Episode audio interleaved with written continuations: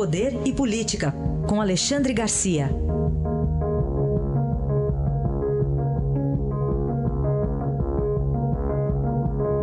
Às 8 horas e 42 minutos. Muito bom dia, Alexandre Garcia. Bom dia, Manuel. Alexandre, vamos começar falando aqui sobre essa, essa, esse embate entre o ministro da Justiça Torquato Jardim e os arautos na moralidade das autoridades do Rio de Janeiro. O que, que você me diz aí, hein, Alexandre? Pois é, eu, aliás, estou embarcando para o Rio de Janeiro agora, estou aqui no aeroporto, vamos ver como é que está a situação lá. Mas olha, eu estranhei que o presidente Temer tivesse se recuperado tão rapidamente e voltado tão cedo para Brasília. Talvez ele ele tenha querido ficar mais próximo do seu ministro da Justiça, que está tendo apoio do governo nessas declarações, do governo federal. Ao lado dele estão o ministro Jungmann, ministro da Defesa, que deu uma entrevista hoje no Correio Brasiliense, confirmando essa, é, essa situação do Rio de Janeiro, o, o, o ministro-chefe do Gabinete Institucional da Presidência da República, general Letiegoia, e o próprio presidente o, o Torquato Jardim não vai voltar atrás, não vai pedir desculpas para o Rio de Janeiro. Né? Ele provavelmente tenha relatórios da Polícia Federal sobre o que ele está falando. Né? Qualquer pessoa que subir a Rocinha vai ver aquele emaranhado de fio, aquela, aquelas ligações de, de TV por assinatura, entrega de gás, a, a, a, o, o, o, táxi, mototáxi, tudo controlado pela milícia. Né? E o que ele está dizendo é que essa milícia tem ligações com a PM, com, com eh, deputados estaduais, com a Secretaria de Segurança, inclusive, com o governo do Rio de Janeiro. O, o governador Pezão uh, retrucou, interpelando judicialmente o ministro para que ele uh, comprove as coisas que disse. Mas, enfim, é uma situação que todos queremos que chegue a um esclarecimento. Afinal, a que o ministro está se referindo exatamente, quem são as pessoas envolvidas.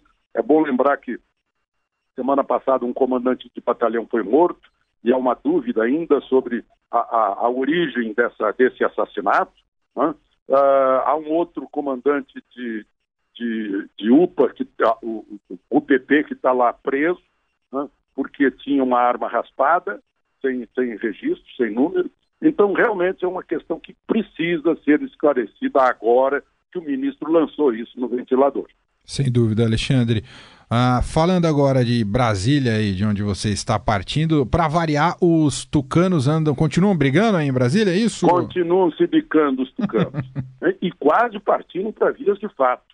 Foi uma situação difícil no último dia de outubro, na, na Câmara Federal, em que deputados do, do, do PSDB uh, ah, confrontaram-se com o presidente interino do partido, o senador Tasso Gereissati, que eu, eu me admiro que ele continue interino, porque a Aécio disse que não vai sair da presidência, só sai no dia 9 de dezembro, quando vão escolher o novo, o novo presidente, mas um bate-boca daqueles de, de, de nível muito sério. Né? Uns ao lado de Aécio e outros ao lado de Tasso Gereissati. Enquanto isso, corre por fora o governador de Goiás, que tem feito uma administração muito boa, governador Marconi Pirillo, que uh, deve ser candidato do partido, né? deve, deve ser candidato dele mesmo e de, de uma boa corrente do partido à presidência do PSDB em dezembro.